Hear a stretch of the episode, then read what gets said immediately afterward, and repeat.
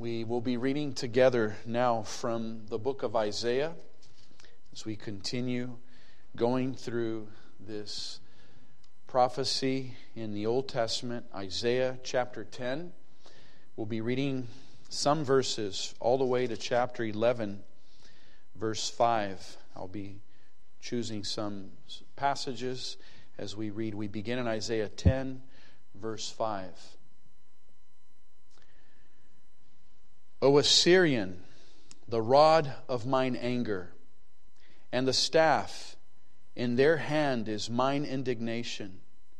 I will send him against a hypocritical nation, and against the people of my wrath will I give him a charge to take the spoil and to take the prey and to lead them down like the mire of the streets. And on to verse 11. Shall I not, as I have done unto Samaria and her idols, so do to Jerusalem and her idols?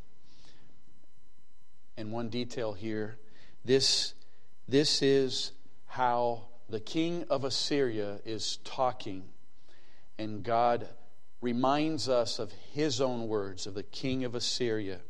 And this is to explain why the king of Assyria himself will be punished. So, verse 11 again Shall I not, as I have done unto Samaria and her idols, so do to Jerusalem and her idols? Wherefore it shall come to pass that when the Lord hath performed his whole work upon Mount Zion and on Jerusalem, I will punish the fruit of the stout heart of the king of Assyria and the glory of his high looks.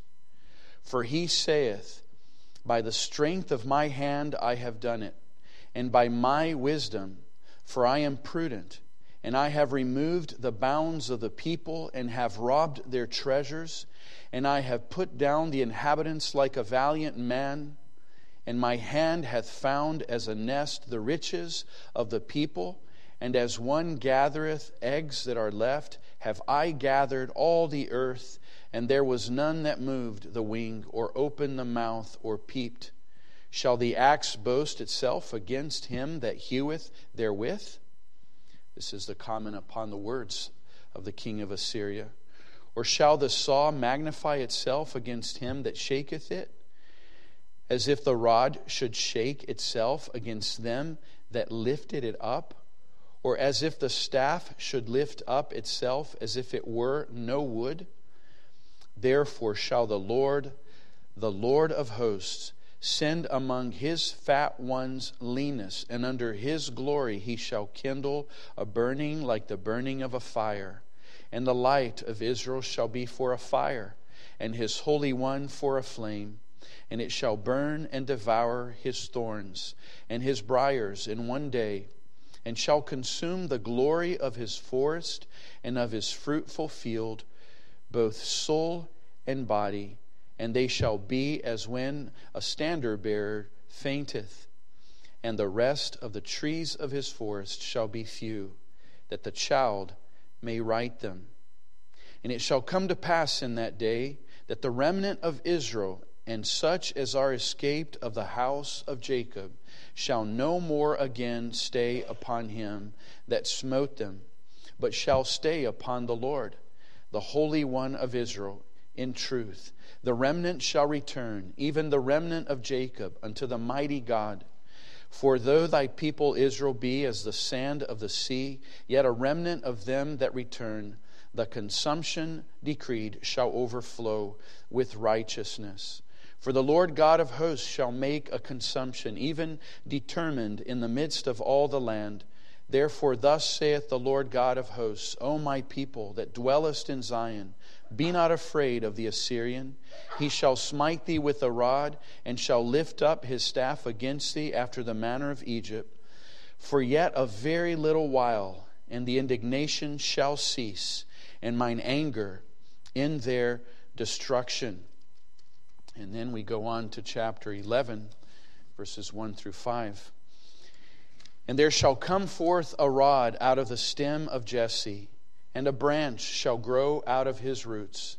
And the Spirit of the Lord shall rest upon him the spirit of wisdom and understanding, the spirit of counsel and might, the spirit of knowledge and of the fear of the Lord, and shall make him of quick understanding in the fear of the Lord. And he shall not judge after the sight of his eyes, neither reprove after the hearing of his ears, but with righteousness shall he judge the poor, and reprove with equity for the meek of the earth.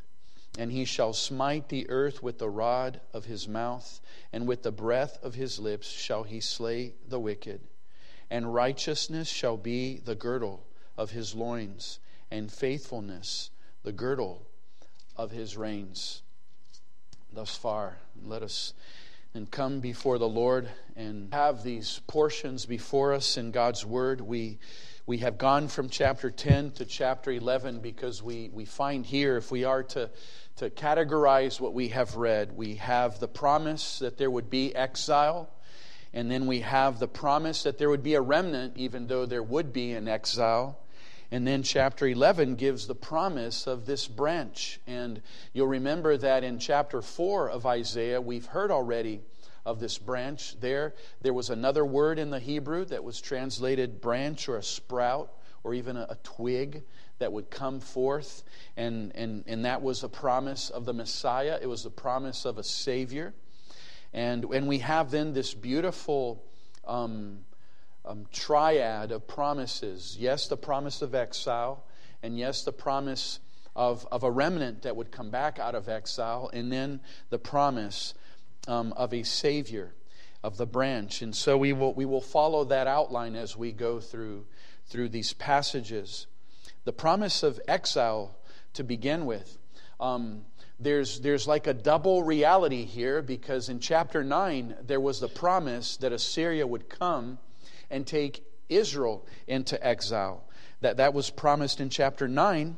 It happened in the sixth year of King Hezekiah of Judah, and it was under the king Shalmaneser of Assyria. That was a final battle the northern kingdom was not just taken into exile, they were assimilated into the, into the peoples of Assyria and Syria, and some had been left in Judah and in Israel, but they, they mixed with the people. That's where the Samaritans came from. So there was no remnant um, that was promised. You, you can imagine they, there may have been souls from a lot of these people that, that, that, were true believers that remained faithful even during the time of Hezekiah. Remember, we read of people from the northern kingdom, from Ephraim, from Manasseh, from other tribes, who they, they were like believers who were after and running after the word, and they left Israel and went down to Judah, at least to celebrate the Passover and, and you can imagine that these families probably remained faithful. But we don't know their stories. We, we don't see them as a people anymore. But now we find here the promise that there would be exile for Judah itself, that the Assyrians would, would continue to be a, a reproach to Judah. You can imagine Hezekiah, his fear, thinking if Israel, which is more powerful than Judah, they are more expansive. They have more um, soldiers. If they were subdued by the Assyrians, how can we imagine that, that we will stand them? And so, remember, we read in Kings and Chronicles how Hezekiah trusted the Lord. He prayed, and the Lord delivered. But here, there is the promise and the, the, the warning that this would happen if they were to continue in disobedience there would be a time in which Judah would be taken captive as well. And we know that that happened. It was under the king um, Sennacherib that, well, we know that the, the assailing of Judah happened under the king of, of Sennacherib. And, but it wasn't they who took them captive, it was later Babylon. But here the, the prophecy is speaking of this assailing work of the Assyrians. But then it does speak of this remnant. And we know that there is this remnant because they did end up going into exile. They went into exile under, under the Babylonian Empire. And, and we'll talk a little bit about them. Well, first, the reason for this punishment that's important to note. You'll notice as we're going through Isaiah, there are some places where the prophet gives somewhat of a list of many things that the people are doing wrong. Here, it's really a, a, a heading that summarizes what the people were doing wrong. In, in verse um, 6, it says, I will send him against a hypocritical nation. And the Assyrians then were sent to Judah. And you go back to that reality. Okay, Hezekiah's the king. That's when they were sent. In their minds, they're very scared because the northern kingdom was taken by the Assyrians. But remember, Hezekiah was a godly king. And God had used Hezekiah to reform um, the nation of Judah. And what we see happening here is, is really a theology of God's providence. He is so gracious, He protected that people, and yet they were not a perfect people. I mean, reading some commentators, it's, it's interesting. What, what seemed to have happened in Judah was that, yes, there was a reform to a great degree, but we know it was pretty much from top down where Hezekiah was making a political reformation, a, a, religious reformation, but it was, in a sense, imposed upon the people. And here we have a little bit of an idea that it wasn't everybody's heart that had gone in that direction. It wasn't the hearts of the people that were all reformed. There was a reformation, but it wasn't a complete reformation and now the hearts of the people are exposed. They're called a hypocritical nation. And it shows that as much as we do want kings and presidents who would enact laws that are righteous, what our greatest desire is to see is the hearts of the people that are righteous. Because it's not sufficient to have a beautiful form on the outside when the inside is not right. And, and it's it's really emphatic to think that hypocrisy is a sin that only church going people or professing believers can commit. Because by definition, hypocrisy is someone who, who declares to profess a certain thing from the outside, but in the inside is not following suit course, you can have hypocrisy in a way, even among unbelievers. There can be unbelievers pretending to be someone who he's not. But when we're speaking of hypocrisy as a, as a religious term, and as God is also condemning this nation, it's because they had the outward confession of a reformed church, even at the time with Hezekiah, but not all of their hearts were following suit. And so, this is, of course, a call to each and every one of us. We, we are, by even by definition, a congregation that seeks to be conservative.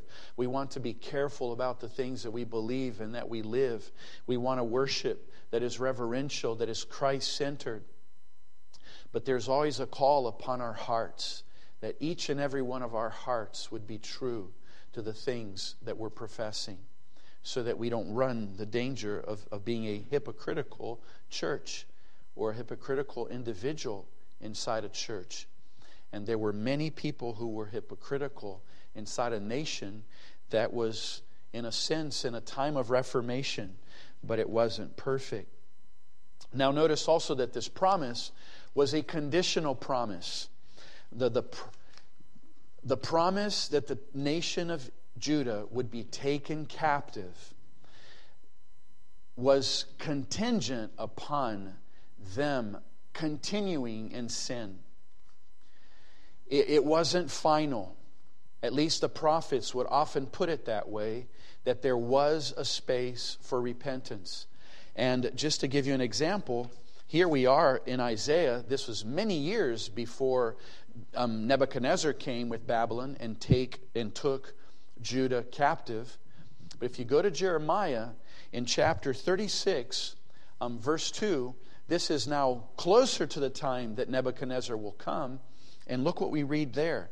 Jeremiah 36 2 says, Take thee a roll of a book, God told Jeremiah to do this, and write therein all the words that I have spoken unto thee against Israel, and against Judah, and against all the nations from the day I spoke unto thee, from the days of Josiah even to this day it may be that the house of Judah will hear all the evil which I purpose to do unto them, that they may return every man from his evil way, that I may forgive their iniquity and their sin. So God, in his sovereignty, knows that they will not repent and that the exile will be imminent. And yet he puts it upon the people that they have this opportunity to repent. And so it was a conditional promise. It wasn't absolute that there would be an exile. It was a conditional promise. And it's, it's not a promise that you would want fulfilled. It was a promise that they would wish not to be fulfilled. And the condition would be, will repent. If you repent, this will not happen.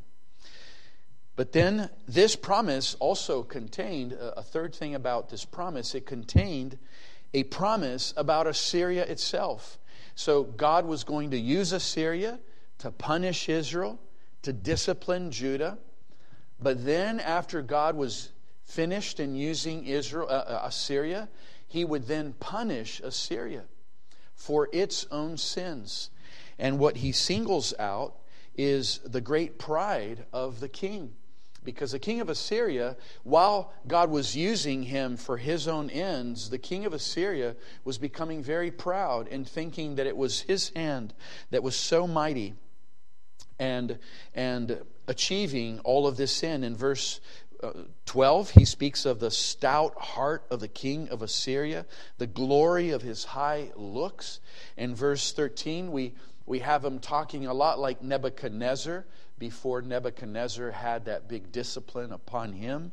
He says in verse 13, For he saith, By the strength of my hand I have done it, and by my wisdom, for I am prudent, and I have removed the bounds of the people, etc. He, he's attributing all of the conquest that he had been doing to himself and not realizing that God was simply allowing him, yes, to conquer, because in God's providence, he wanted that discipline to come to Israel and to um, Judah. But there would be a moment where, where he himself would be disciplined. And when the, when the discipline comes upon him, he uses these, these two ways he uses disease and he uses fire. And when he speaks of fire, he speaks of the forests of that land. And, and the forest becomes a figure for the soldiers. It's the idea that the soldiers are so many, they a majestic host, but just like a forest can catch on fire, so will these soldiers be um, lessened and lessened to such a small degree that even, verse 19, the idea is that even a child can count how many soldiers are left. Look at verse 19. And the rest of the trees of his forest shall be few, that a child may write them. A little child could count how many soldiers are left. So, this about the promise, um, the, the first promise, the promise of exile. But now let's go to our second point where we see the promise of a remnant. And this promise was also conditional. And, and, and there's such a blessing in the element of this condition because that the people would come back was conditioned upon them being in exile. So you notice what God is doing. He is comforting them with the thought if you repent, you won't even go. If you don't repent and you go, I promise that I'll bring you back. But you see, for this promise to be fulfilled, they had to go. And so the, the fulfillment, uh, the, the, the condition to make this promise be fulfilled would have to do with the reality of their suffering. And if they found themselves in the way of suffering, that here we go. We are, we are going into exile because we fulfilled the condition of disobedience. So now we have this promise, but they could remember. But there's another promise, and the condition that we will go back is that we are going away. The very exile was the fulfillment of the condition for the promise of a remnant to return. There would be no need for a remnant if they weren't in exile. And so, even as they're going in exile, God provided for them a great encouragement. Now, we need to put ourselves in the sandals of the people of Judah and how this must have been such a time of desolation. Because you, you know the story. The exile was not Assyria, it was Babylon.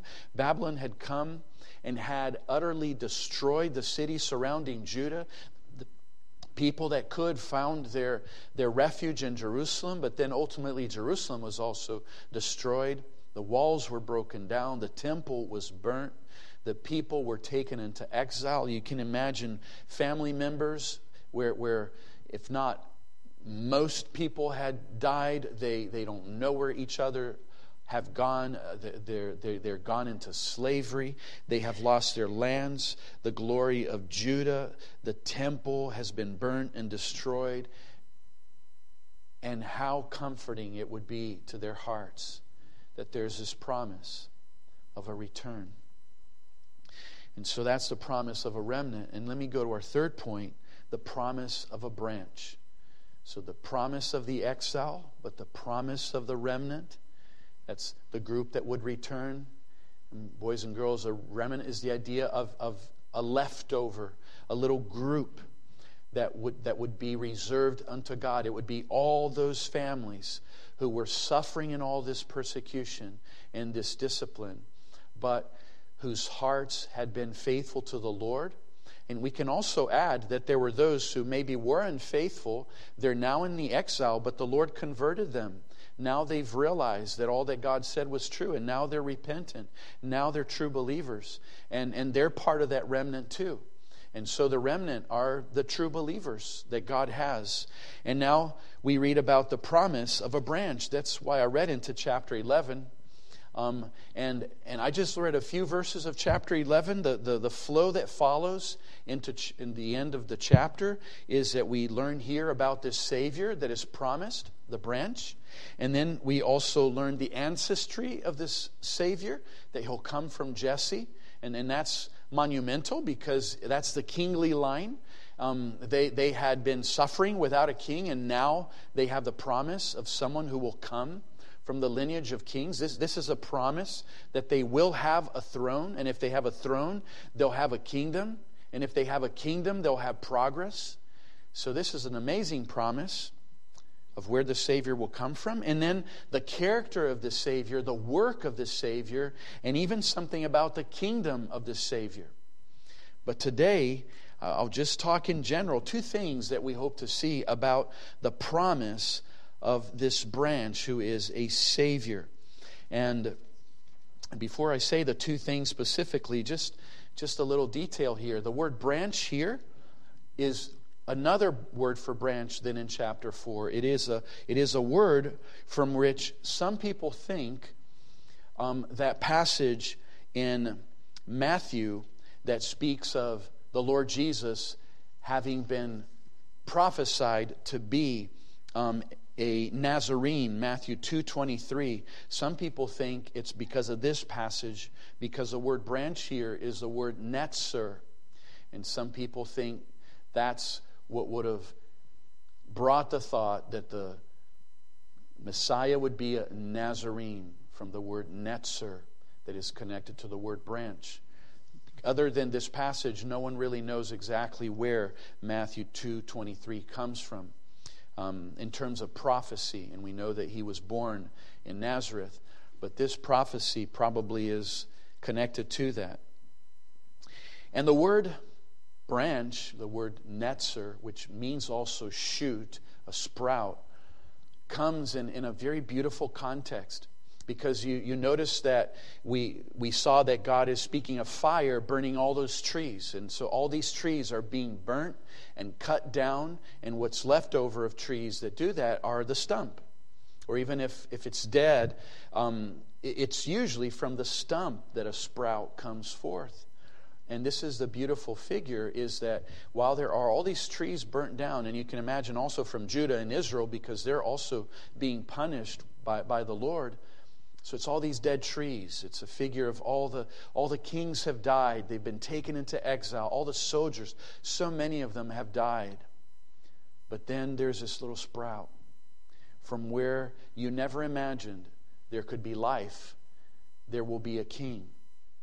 And so the picture of a sprout in, in the midst of all this desolation and where the very soldiers are figured like trees is, is, is such a beautiful figure um, of promise, of life, and of prosperity.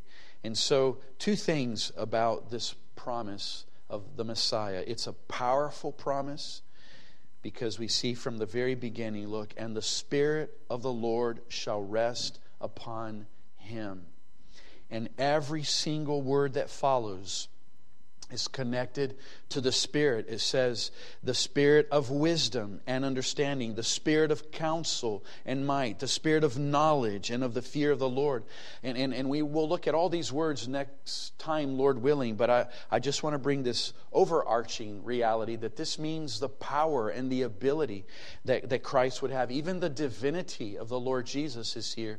And you'll remember how when Jesus began his ministry, he opened the scroll of Isaiah in 61 1, which is a harmonious passage with this one, and he read, The Spirit of the Lord God is upon me because the Lord hath anointed me to preach good tidings unto the meek. He hath sent me to bind up the brokenhearted, to proclaim liberty to the captives, and the opening of the prison to them that are bound. And he began his ministry, and everything Jesus did was under the power and the authority, the ability of the Holy Spirit.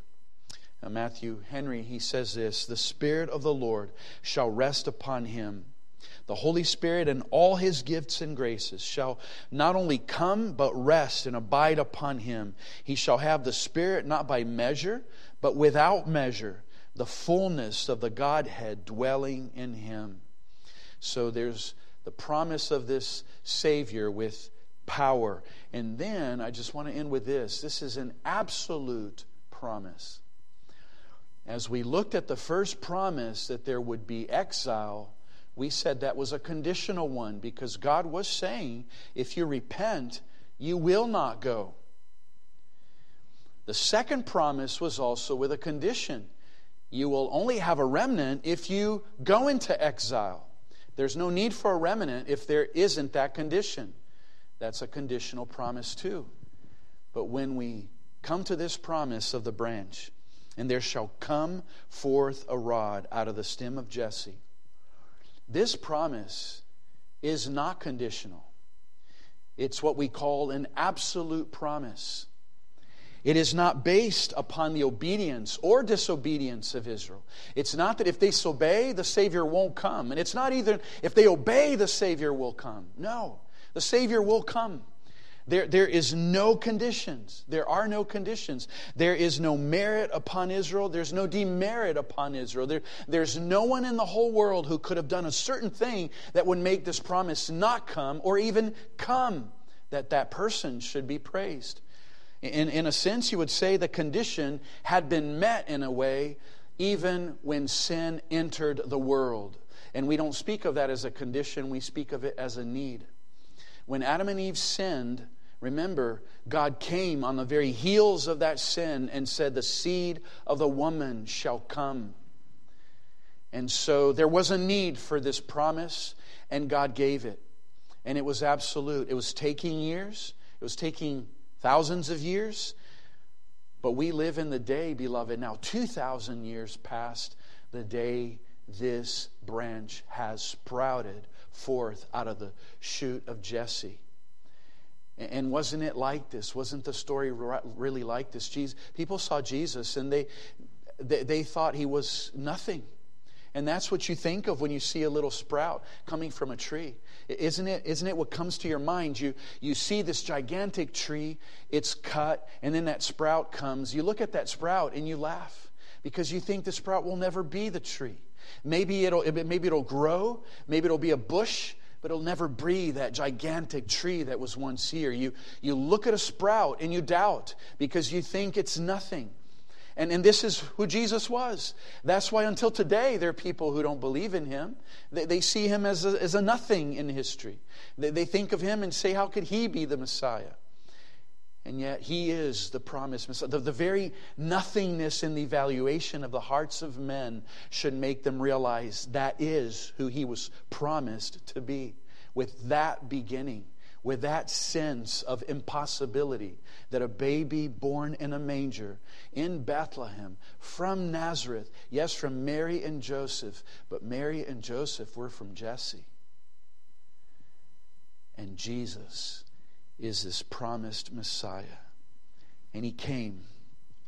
We We are in October, but we can start celebrating Christmas. We can already be thankful that Jesus has come. And beloved, I just want to end with this little fact that matters so much, especially if you were Jew, you would see how much this would matter. Because their great sadness was that they were going to see that their kings were going to die. It had been happening almost in a slow fashion. Josiah had been their last good king. And then Josiah's son, um, actually Josiah's brother, was Jehoahaz. He was taken captive into Egypt. And then they turned his brother Jehoiakim, a vassal king of Egypt. But then Nebuchadnezzar came and took him, Jehoiakim, bound into Babylon, and left a little young boy of eight years old, Jehoiachin, to be king. Remember, we read already the prophecy that they would get to the point of needing to have a boy for a king. Well, that was Jehoiachin. He was only eight years old. He only lasted three years Three months, excuse me, in 10 days. And then he too was taken captive. So sad the Bible says that Jehoiachin, also eight years old, only did evil in the sight of God, even as a little boy. There's, there's a sermon there of how you can be young and do good and not go in history as doing evil. Eight years old. But then came Zedekiah. We, we know that was the last king. He, he did last 11 years. He was supposed to be a vassal king, always paying tribute to Babylon. But remember, towards the end, he got tired. He stopped paying. Nebuchadnezzar came and took him. And he was captive in Babylon. And Israel, Judah, had no more kings. No more kings from the line of David. But as a faithful Jew would live on his life, remembering the prophecy of Isaiah, he would always remember this that there'd be a rod out of the stem of Jesse, a branch that would grow out of his roots. So they knew that there was a Davidic king in coming, and that was King Jesus. And he did come. And may each and every one of us be those who bow to this King as our Savior and our Lord. That is the condition that none would ever go into eternal exile with no remnants, which is hell. But if Jesus is your King and your Lord, it is heaven forever. Amen. Let us pray. Our gracious and heavenly Father, we thank thee, Lord, for these promises even the warnings, Lord, of great persecution and destruction for the church if it for, for Judah if it were to disobey. Lord, we pray that Thou would help us to take all of the afflictions that come upon us in this world as great warnings that we would keep faithful to Thee. And we see, Lord, how the faithful themselves may suffer when there is punishment upon this world because of its sins. But help us, Lord, to be faithful. Help us to remember there are promises for the remnant as well. And to rejoice that this King set up his kingdom that we hope to look at next time, and even to consider the realities of heaven that it already exists and shall forever exist and that that is the kingdom lord that we look for and that we are citizens of even now. We pray lord bless all our prayers as we bring them before thee as we consider lord and plead in many special ways lord for the mourning family of the vandevrieds that thou would continue lord to sustain them to bless them to provide for them all that they need and how we thank thee, Lord, that thou art a God who is near to the brokenhearted. We pray all these things in Jesus' name. Amen.